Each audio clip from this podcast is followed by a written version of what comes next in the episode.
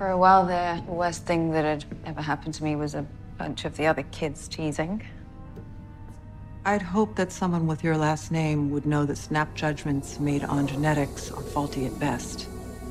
Individuals are so much more than just... Is it me or is it dark in here? La'an? Oh. Is this the only light you have? Number one to Dr. M'Benga? Commander? I think we have a new problem.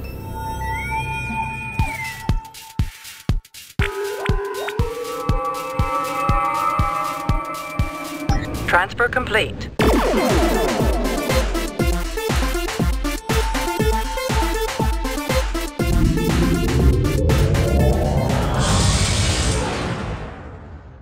Hello and welcome to Subspace Transmissions, the podcast where two Trek fans step into the arena and tackle the best, worst, weirdest, wildest, and everything in between that Star Trek has to offer. I'm Cam Smith, and joining me in the empty library...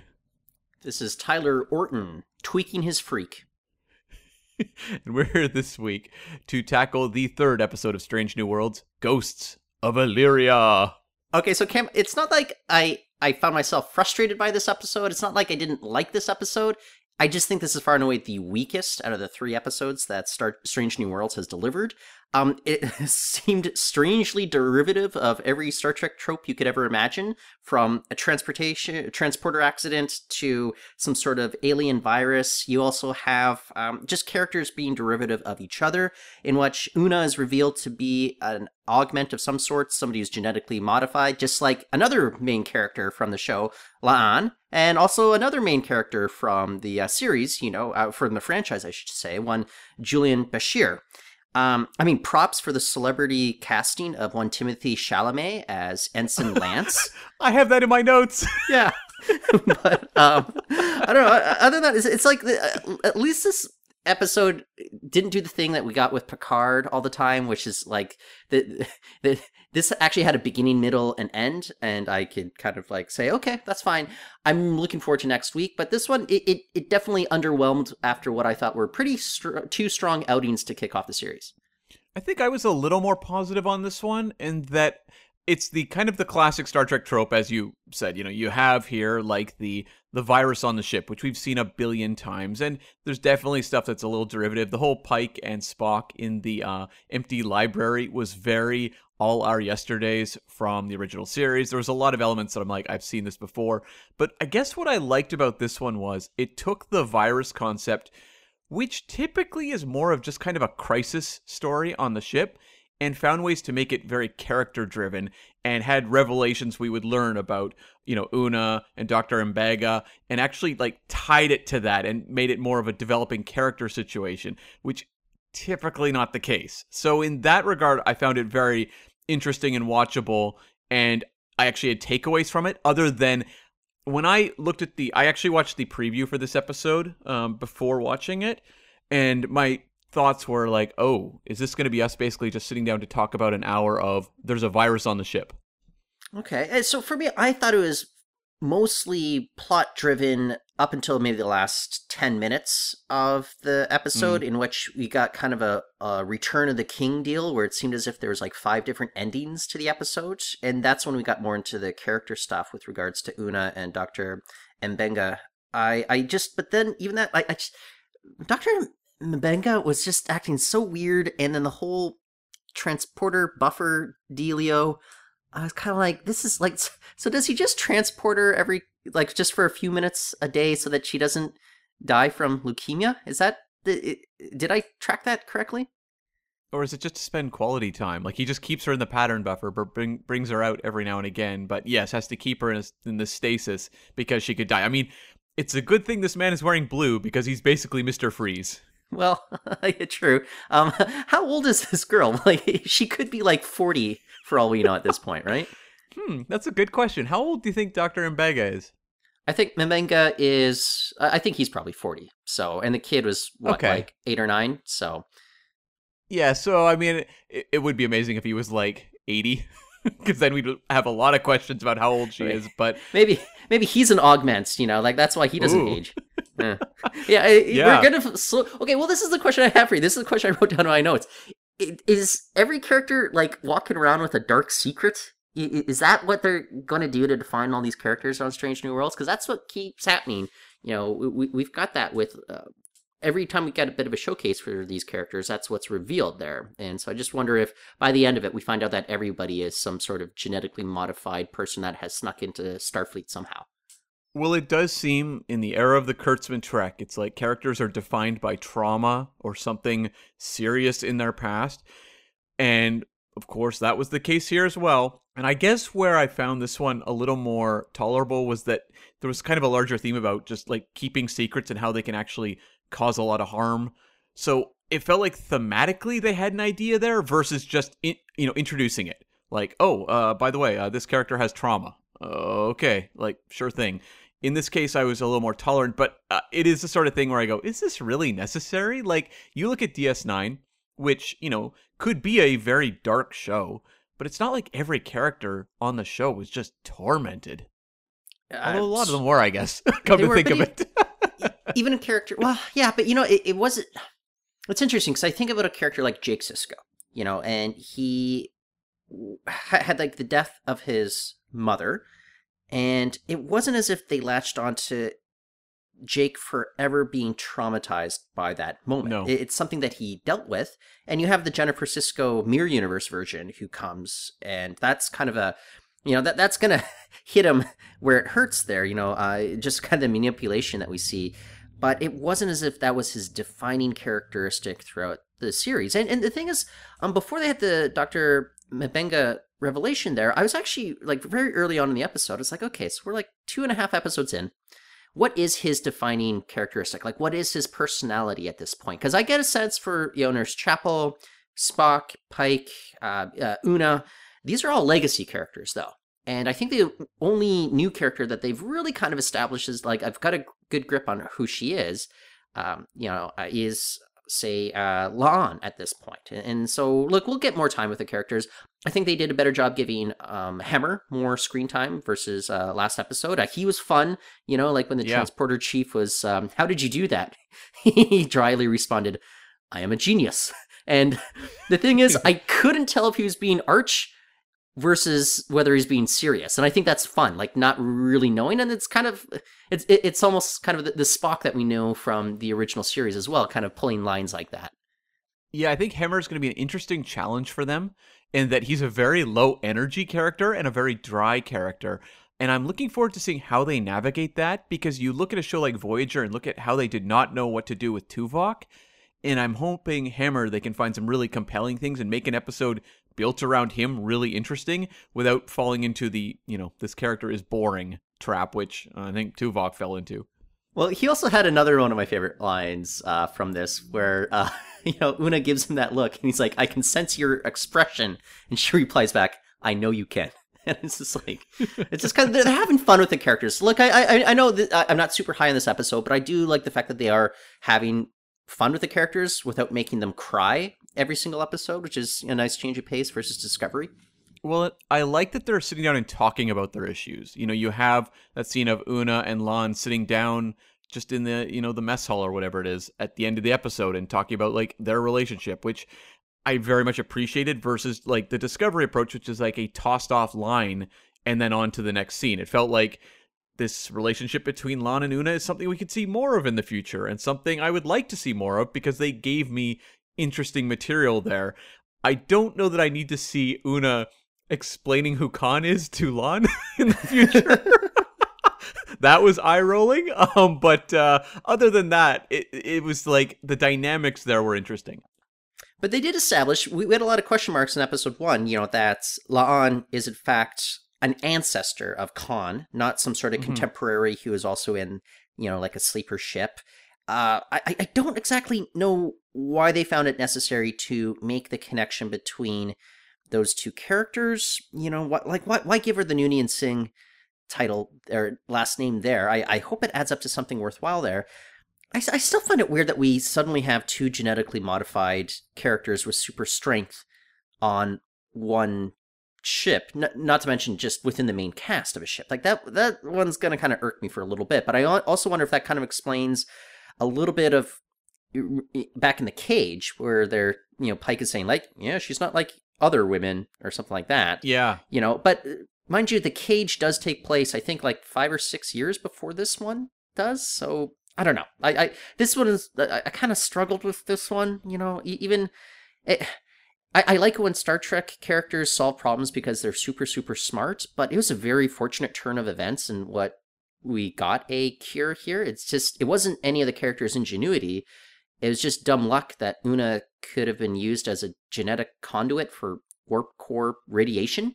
You know, it's just like when dumb luck solves a problem, I'm just like, huh. Like that's just made me kind of like rub my chin a little. That was my maybe biggest gripe with the episode, was that the solution to the problem was kind of like blibbity blabbitied out. And I'm like, yeah, what? Like, huh? Like, you see Lon and Una, you know, in like, was it in the warp core room? Was that where it was? In the engineering? Yeah. And like Una lights up, and then it's like the next scene, it's like talking about like chimeras or something. And I'm like, huh? Like what? The two of them combined or something? Like, I don't understand what just happened. It's okay. I think what it was is she was able to serve as a chimeric genetic cure for everyone on the ship. They like Nurse Chapel is able to replicate whatever happened somehow and give it to the rest of the crew in time. You know, I also, so we have the line that's kind of tossed off. I think it was Nurse Chapel who said it, but she described people as light addicts. Yeah. Do you think they dealt with addiction? Was this their attempt to deal with like addiction issues in like a serious way?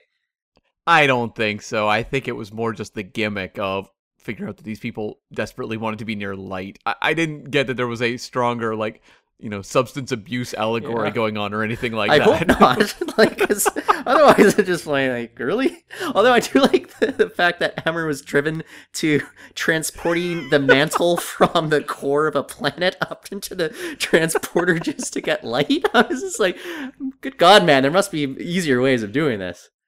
Well, it felt like, the degrees to which people became obsessed with the light were very different. Like you had, you know, Hemmer doing that. You had Timothy Chalamet smashing his head through like a panel in the hallway, and yet other people just seemed to want to like stand in front of like light bulbs. Well, yeah, I like how they had like a little campfire going in the cadets' bunk room there. It was cool to see that they are in a bunk room, what we saw as Lower Decks, you know, that's kind of like, okay, it's a nice little nod. I don't know how overt a nod it was, but I don't know. It was, I would stay in that bunk group personally. Oh, yeah. Yeah, that looks like fun. It's a party every night. Yeah, with roomies. We've seen so many gimmicks on various Star Trek shows with these viruses that take over. You know, you think of Fascination, the DS9 episode with everyone like falling in love, or the Naked Time, Naked Now combination where it's kind of like everyone's drunk or on some sort of substances. Here it's like, I actually really like the light concept. It reminded me a lot of the movie Sunshine, actually. Especially with like what Hemmer was doing, reminded me of like the villain of Sunshine at the end of that Danny Boyle film. But it's like, I don't know that the light thing was just, it felt like they were missing just a little bit. Like it needed an extra degree to make it that memorable versus just kind of a gimmick of the week for a virus episode. Well, I was thinking like, what can we do to save on budget? I know, light bulbs. Yeah. And it was like, I feel like initially they were making it scary. Like, when you have Timothy Chalamet smashing his head through, you know, glass, it's like, okay, they're going for more of a horror vibe. Right. This was a more serious episode, I thought, than the previous two. But yet, like, Dr. M'Benga seems to be infected as well, but he's just, like, kind of suffering through it. It's like the idea of people fully losing control, like Timothy Chalamet, it seemed to be very hit or miss. Some people were. Other people were just like, I just got to hold back. Just got to hold back. Although I do like how Dr. M'Benga, his way of dealing with Hemmer was to switch the lights on and off. And I was just like, I was like, okay. Was he trying to clear out a bar at like after last call or something? Like, yeah. What I liked about Hemmer was, though, the way he delivers his lines, it's almost impossible to tell if he was under the spell. Because it's like he's kind of unreadable. I thought that made him actually really interesting, because in that scene where he has the chunk of the planet core, it's like, is he rational? Who could really tell? True. Now, okay, so the other thing, okay, I was thinking at first, though, with regards to Hemmer's reaction, is like he's blind, and so I was like, well, can he even see light? But then they kind of established it was kind of is more about vitamin D, so it's being exposed to light, and you know that kind of got me thinking of COVID-19 and how you know you want to get you know out in the sun and all that, less chance of transmission. But then they also when they kind of, okay, here's what I'm getting at, though, is that there's kind of a scratching the surface a little bit when they're like, we have to go into full lockdown. Yeah. We've got like some sort of disease going on here. And, you know, this was being filmed in Toronto when Ontario was kind of going a little nutso with their lockdown measures. It didn't really make sense to much of the rest of Canada. And I just wonder how that permeated, you know, some of the thinking. Who knows when the script was written versus when, you know, kind of the lockdown measures were being taken place. But we heard from, like, I think an interview with Anson Mount that I think it was on Star Trek Day last year, September 2021. I think he was just talking about how, like, the cast didn't really get the opportunity to kind of hang out outside of the sets. It was kind of like you're on sets, and that's when you got to socialize. So I just wonder how much kind of COVID-19 it's kind of influencing some of the story points or kind of ideas, not so much as it being kind of an overt kind of discussion about, you know, the pandemic necessarily. Right. And, well, a couple points there. Number one, the fact that this, you know, season was shot during pandemic restrictions, it seems a lot less obvious than Star Trek Discovery, where characters were all in separate rooms from one another. Yeah. So props to Strange New Worlds there.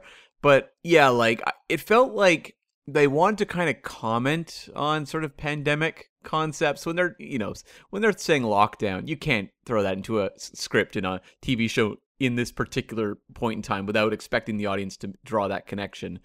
But it didn't feel like there was maybe a larger point, more of just kind of like touching on the general just vibe that people could relate to. Yeah. Another great line from this that I was very impressed by is when they're down in the library and Spock says, "I'm arming us with knowledge." You know, those are the kind of tossed off lines. You know, like I like it when like the lines are not, you know, dun-dun-dun, psh, kind of where it's like really trying to go for a punchline, but it's more kind of the, you know, throwaway lines that I think work much better when you're, especially when you're just trying to get like humor out of the show. Yeah, I like that little bit with him and Pike. I mean, you're going to have them sidelined, obviously, for the purposes of your A story, but they found fun ways to use those characters. I liked pacing Pike. That was kind of a fun little bit of a character insight there. And everything they had there with the Illyrians, who were, like, flying through the sky in the clouds like fire creatures, it reminded me, like, Star Trek is based on all these, like, frontier stories and everything, and I just kept thinking of like that Ghost Riders in the Sky song when they had that sort of imagery, and I'm like, I wonder if that was intentional to kind of work in some like kind of Western themes back into Star Trek storytelling, because that was such a big part of a lot of the earlier Star Trek shows. You know, DS9 was very Western story heavy, TOS very much so. But that's not the sort of thing you really see on Picard or Discovery. It felt like a little bit of an injection of that here. How come we haven't gotten our North Star yet on Star Trek Picard, Cam? Careful what you ask for. I want all of season 3 to be an homage to Westerns, like, and a very overt homage. I wouldn't. Okay, hold on now. Okay, I'm thinking of Picard here. Season 1, we had their like little heist where they're dressing up as Picard was a French pimp. Rios was a pimp. Picard was a French stereotype. 7 of 9 was a serial killer. I remember her dressing up and doing that. Yeah, that's sort of like, I guess, their piece of the action, I guess. And then in season 2, we had the like bada bing, bada bang episode where they're like doing a heist, you know, at the gala kind of thing. So I wouldn't rule out that season 3 Picard is going to have at least one episode that has them in dress up. Kind of, or maybe a great train robbery episode. You know, we can get the return of Durango Troy from what is it? A Fistful of Datas? Yeah. What do you think is more likely? Something like that, or are we going to see the return of like Dixon Hill? I say Dixon Hill more likely to get returned there. I'd say so. Okay. I mean, we did get that homage, the Matlock sort of stuff in episode 2 of season 1, which was not a very good episode. Which one was that? Remember, like, he goes to Dodge's old apartment and they look for clues? I remember getting incredibly lost about what the hell they were talking about while they were doing kind of their own investigative work there. It was just like technobabble. It was nonsensical technobabble. That's right. That's right. That was where it was the first sign of like, it's a little concerning. Yeah. Not the most confident second step there, but I'm sure it's all going to be good after this. Maps and Legends. That's the name of the episode there. Yeah. Yeah. Yeah. But no, like I thought just, I don't know, some of the concepts here, I've seen them from before. They felt very familiar. Like the whole, the Illyrians are these things flying through the sky is very like, again, All Our Yesterdays. I know, like, when you see trailers for this episode or watch the episode, it's clearly evoking stuff like Naked Time, but there was a lot of All Our Yesterdays in here as well. I don't know how I feel about this because it's something that they've done. The last 3 episodes, I've been able to pretty much pick out the reference points for, like, TOS episodes. And on one hand, I kind of enjoy it just as a fan of TOS, but on the other, I'm kind of looking to this show to break some new ground, like come up with their own concepts and not feel like they have to rely on evoking classic Star Trek as much. Well, Cam, it's called Strange New Worlds, not Strange New Ground. That's also true, yes. Yeah. So I kind of thought the Illyrian spirits, I thought that was a little silly to me. But let me ask you this. I've got an episode in mind. If you had to compare this one to another Star Trek episode, anywhere in the franchise, what would it be?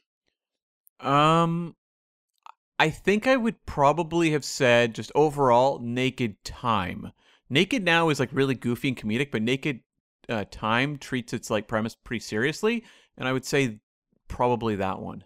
Okay, I was kind of getting Genesis vibes from it, less so at least in the beginning when they're pushing more towards the horror vibes there. And then by the end I was getting, you know, Dr. Bashir, I presume, vibes, you know, with Una going to Chris and saying, I resign my commission. And he's like, not on my watch. Does anything come of this, though? Because, you know, the whole excuse in Deep Space Nine was that Bashir was genetically modified against his will when he was a child. He had no choice in this matter. While Una, well, she did it.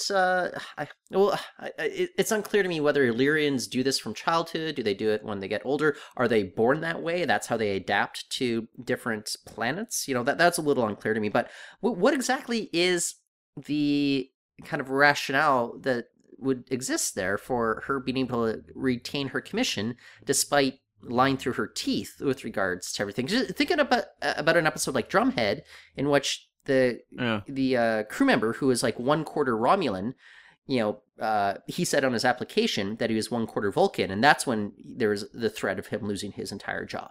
Yeah, that is an excellent question, and I guess it so much depends on how they deal with it going forward. I think part of the issue was with number one, they want to find a thing that made her distinct, and I think it was when I read the first Discovery novel. God help me, why did I do that? But anyways, when I read the first Star Trek Discovery spin-off novel, they acknowledged Una as alien in that book. I don't remember if they said Illyrian, but they definitely emphasized she was not human.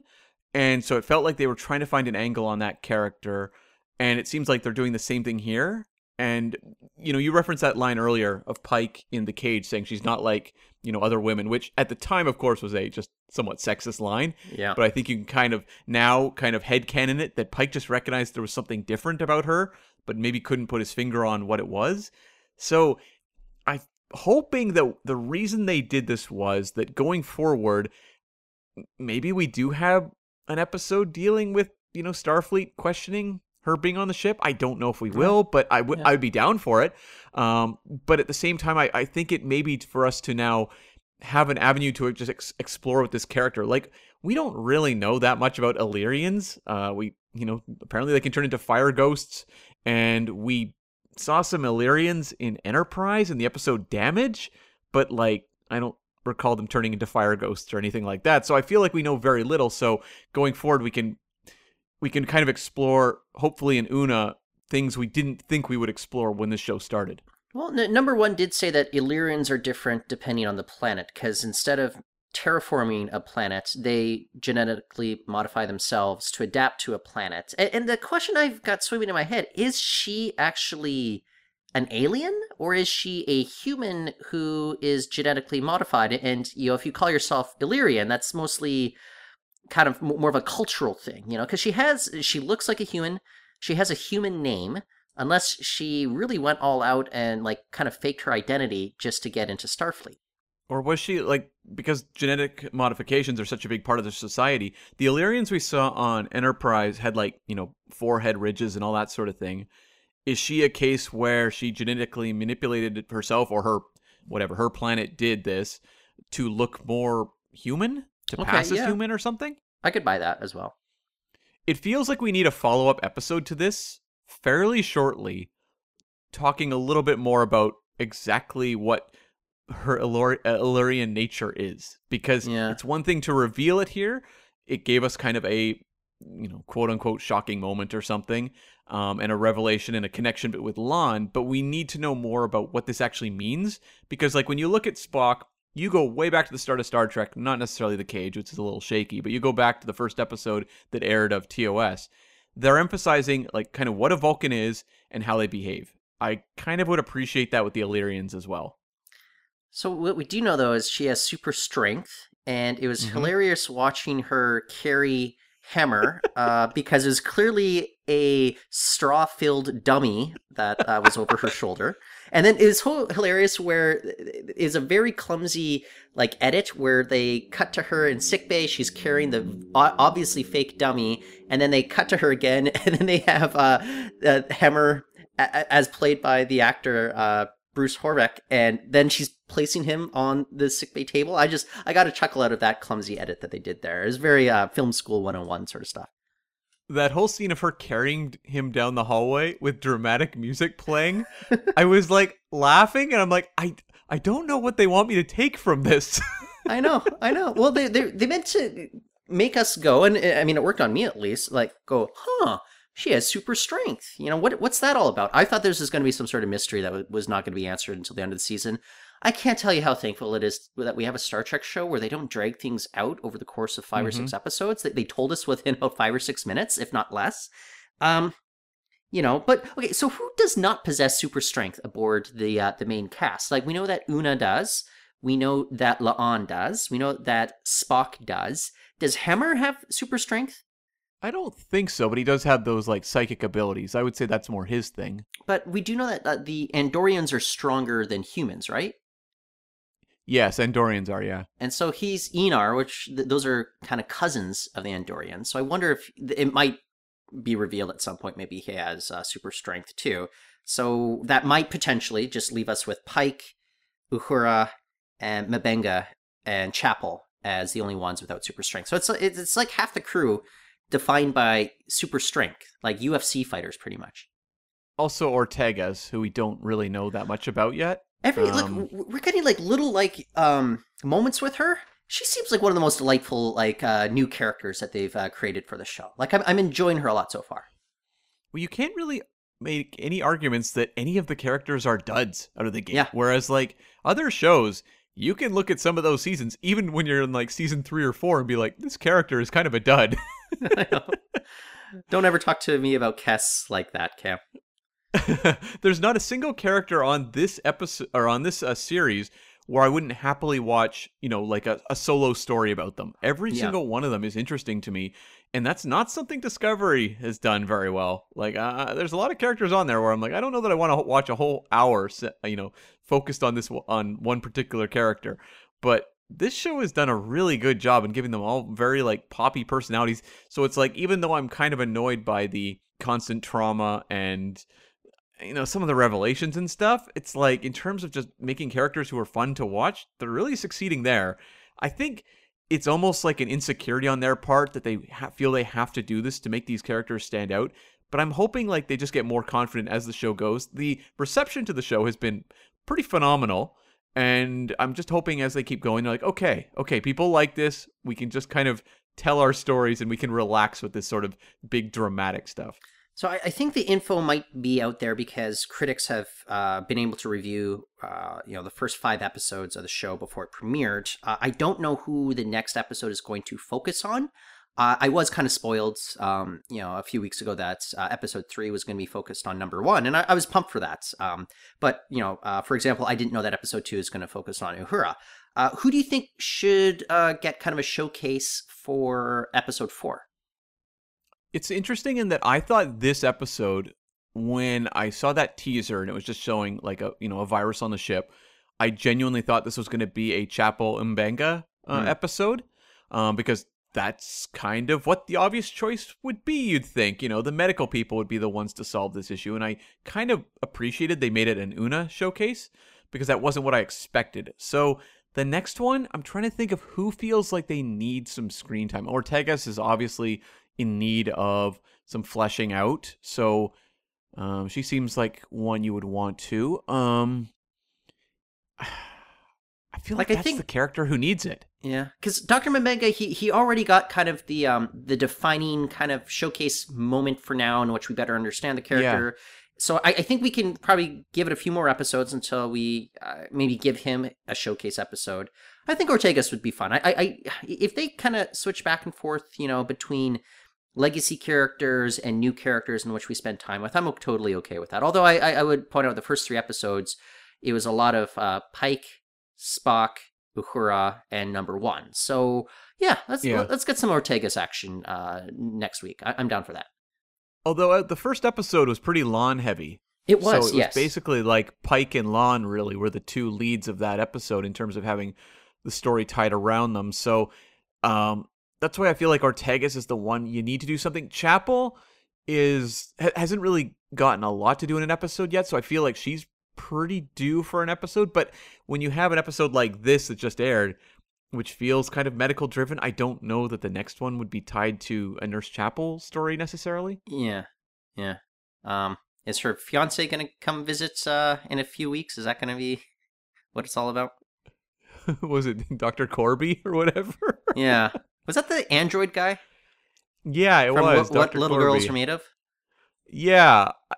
Oh, I hadn't even thought about him. We're going to meet him at some point, aren't we? I think we got it, though. Like, maybe this is how they meet. Oh, that'd be fun, actually, if we could have... Like watching it in Strange New Worlds. Yeah. Yeah. He was working... I think it wasn't a secret he was making androids. So, like, maybe we can have some, like, android wackiness on an episode of Strange New Worlds. That'd be cool. He also... his costume, though. Like, the outfit that they got... Just the colors that you get from the 1960s and the patterns there. It might be one of my favorite, like, mad scientist sorts of outfits that we've seen there. And Cam, I think you're a big fan of the android outfits too.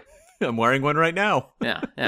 And by that, I'm talking about android Kirk when he's spinning on the wheel, buck naked.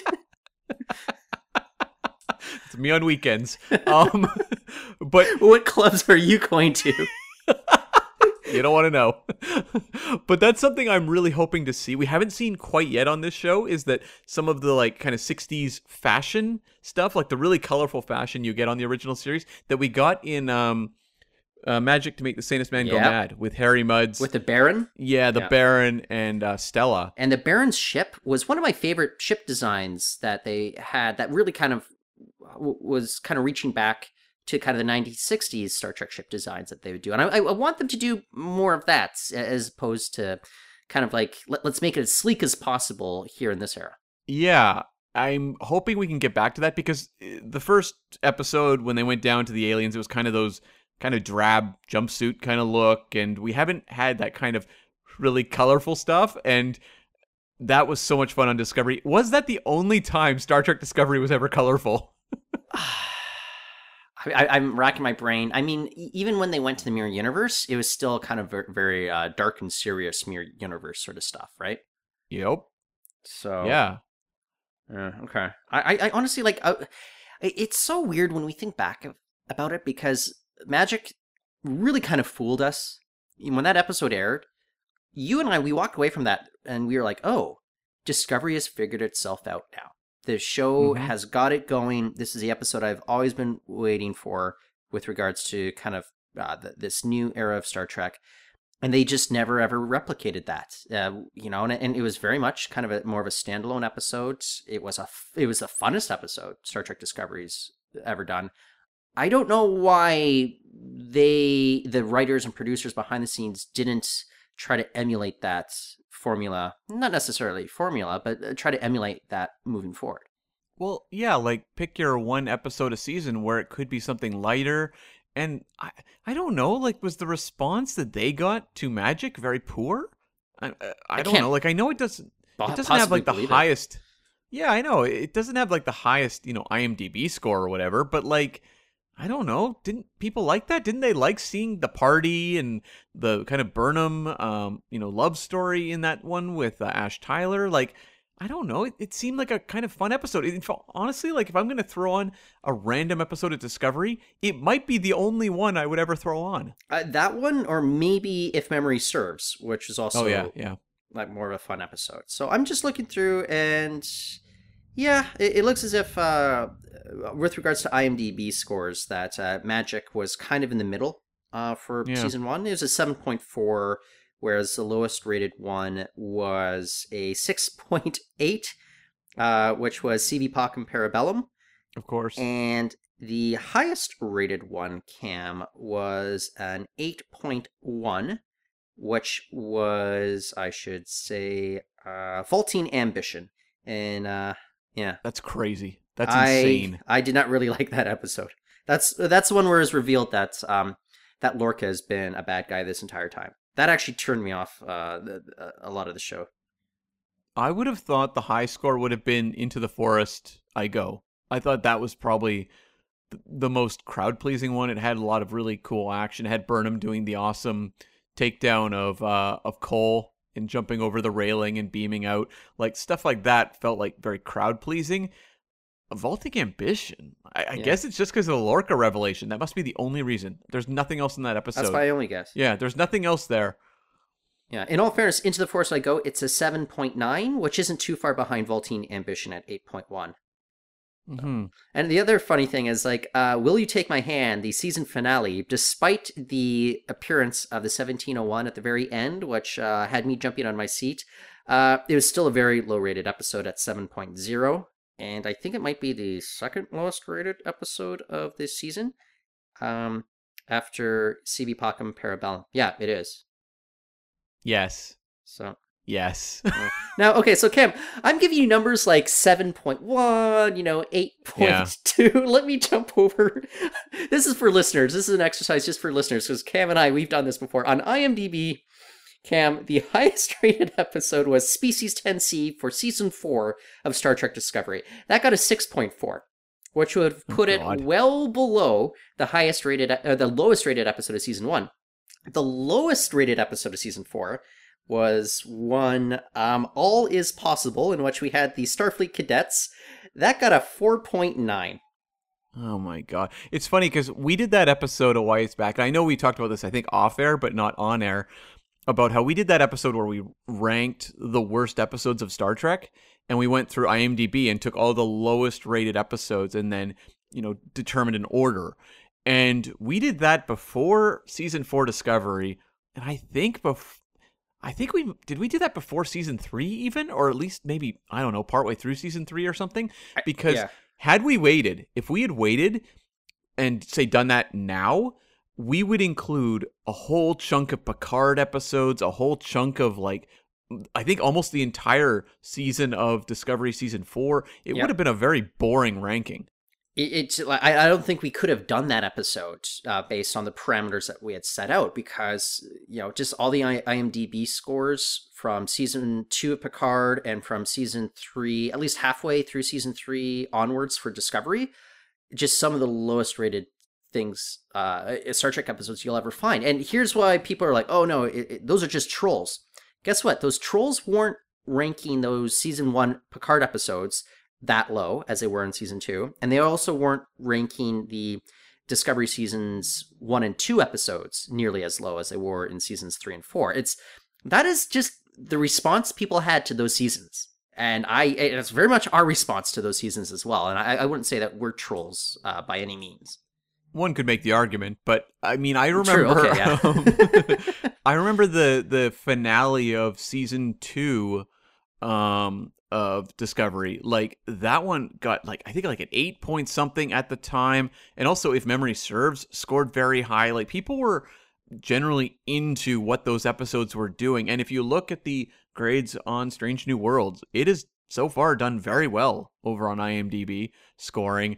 So it's like, there definitely are trolls. If you go through the reviews and look at some of those episodes, they're pretty trollish. But if the show connects, it tends to do quite well. And earlier on, Discovery connected with people at certain points. And I think even season 1 Picard did as well. So I believe that Such Sweet Sorrow, Part 2, the season finale of Season 2 of Discovery, that is the highest rated episode of Discovery on IMDb. That is an 8.2. And If Memory Serves is followed very closely with an 8.1 as the second highest rated episode of Season 2 of Discovery. It's no mistake that Strange New Worlds was greenlit for its spin-off very quickly after Season 2 Discovery. No kidding.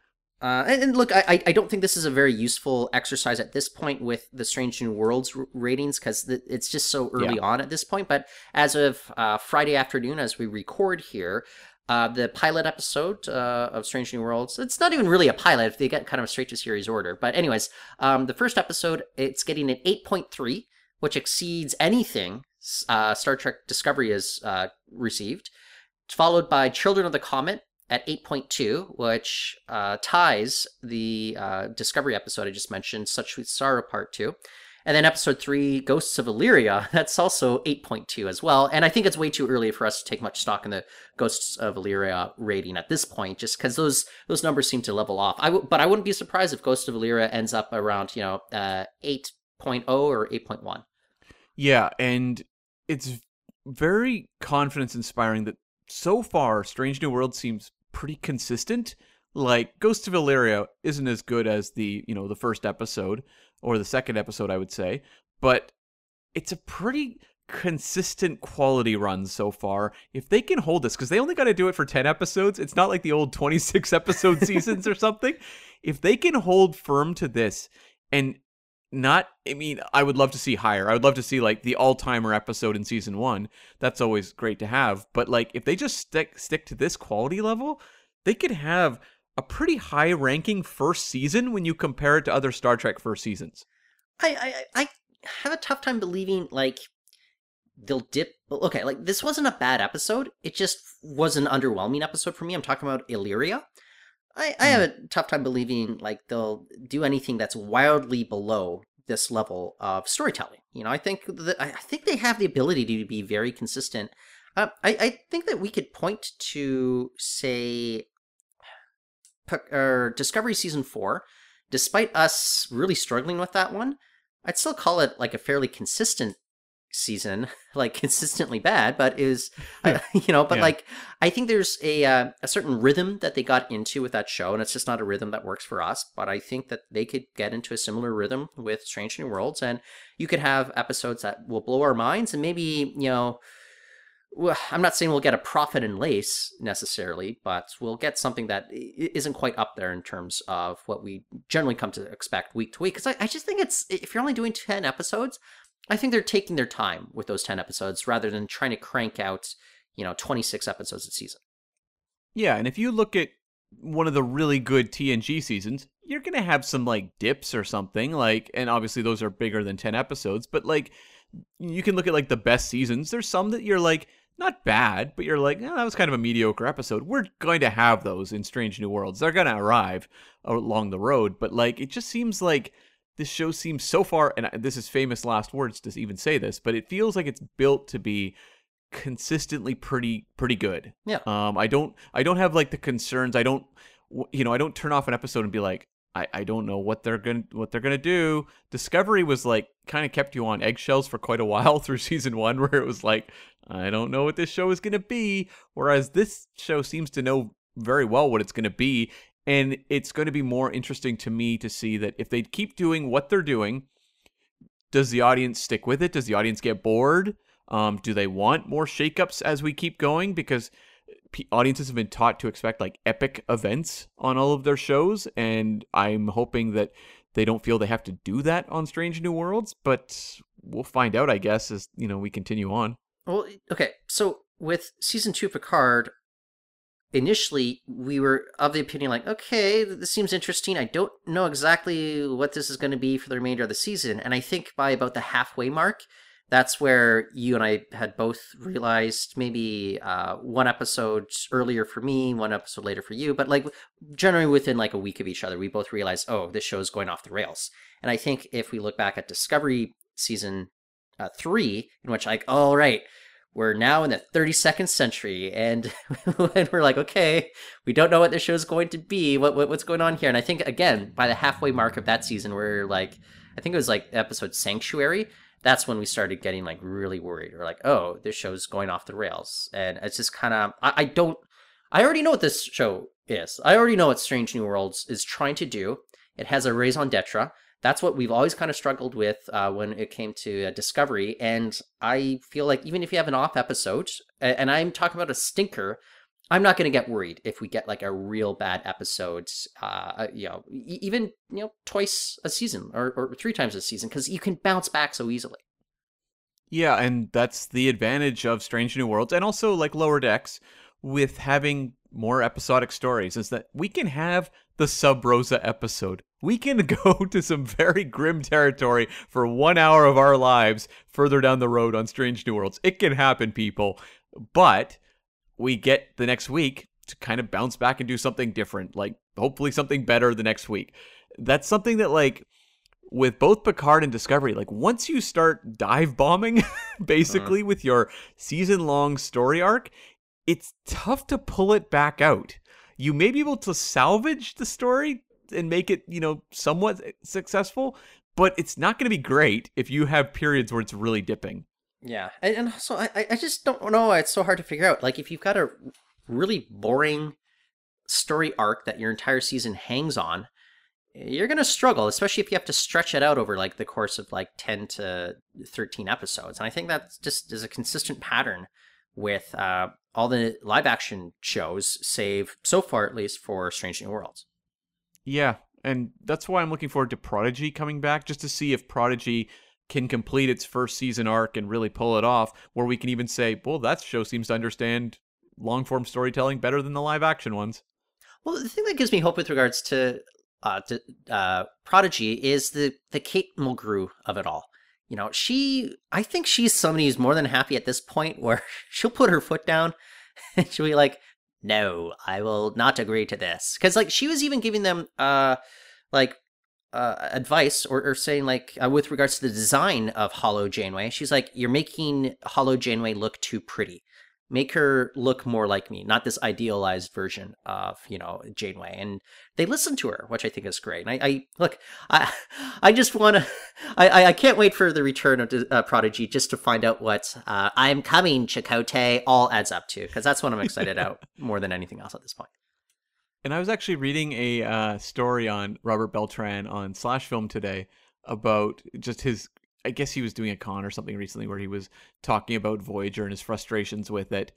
And I'm hoping, too, the fact that he's coming back for Prodigy, he had maybe certain things he'd like to see his character do that they're agreeing to versus just like, here, come in and just, you know, give exposition or whatever. Like, it feels like he had a lot of frustrations with the storytelling and the relationships surrounding Chakotay and how Chakotay felt very disconnected a lot of the time. So I'd like to see that remedied on this show as well, because, again, like, Beltran maybe wouldn't have been interested if they didn't promise something. I think we're going to be able to tell what he thinks based on his line delivery. You know, if it is very engaged line delivery, great, he's happy with it. If he's sounding like William Shatner during the animated series where he's clearly phoning it in, then I think we know that he's got problems. I love those old Filmation animation shows where you can just tell these actors are just sleeping through their dialogue. Back in the 70s, they were like, who cares? It's cheap. Kids will watch anything. Who cares?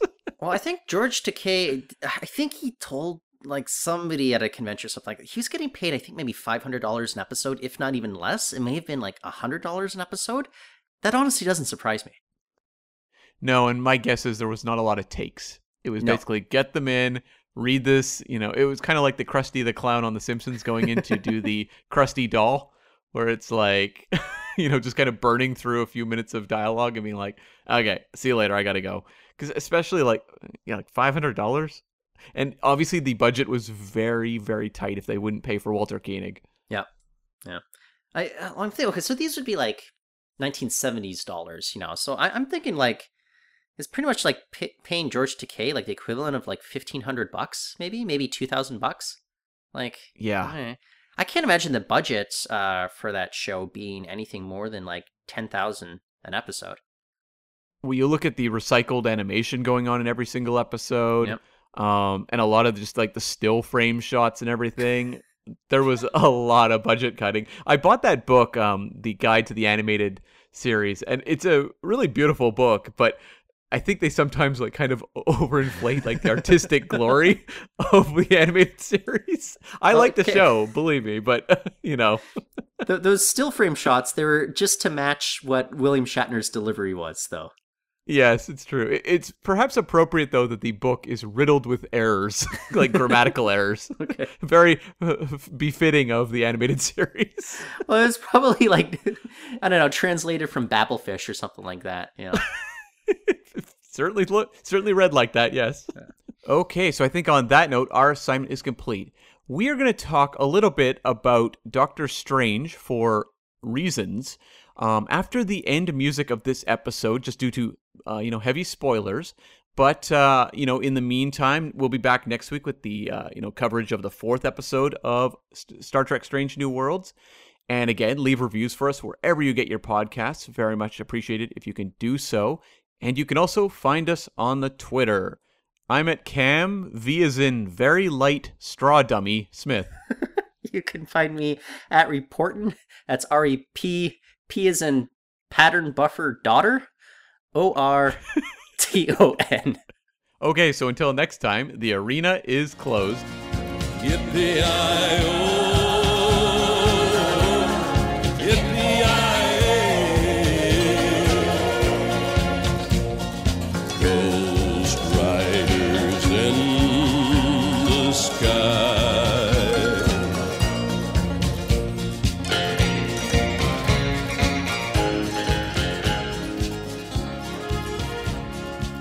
All right, listeners, you've been warned. This is a spoiler-filled, yeah, just a quick discussion of Doctor Strange. We'd be remiss if we did not mention the Pike Picard spinoff that we finally got to see in Doctor Strange in the Multiverse of Madness, in which we had one Anson Mount return from his much-beloved role in The Inhumans as one Black Bolt, and he got to team up with one Charles Xavier, played by one Patrick Stewart.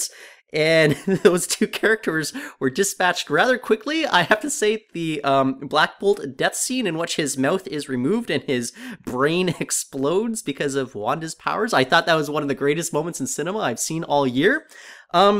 The Xavier dispatch was much less enjoyable. It was kind of underwhelming. And I don't know, but it was just cool to have those actors at least look like they were on screen together with visual effects, despite the fact that it's very obvious those two actors, I don't think they've ever met each other up until this point. In fact, not only that, I would guess, and I think I'd be accurate, if neither actor even knew who was going to be on that in that scene with them. Like, I would imagine they had absolutely no idea who the other characters were standing to their left and right.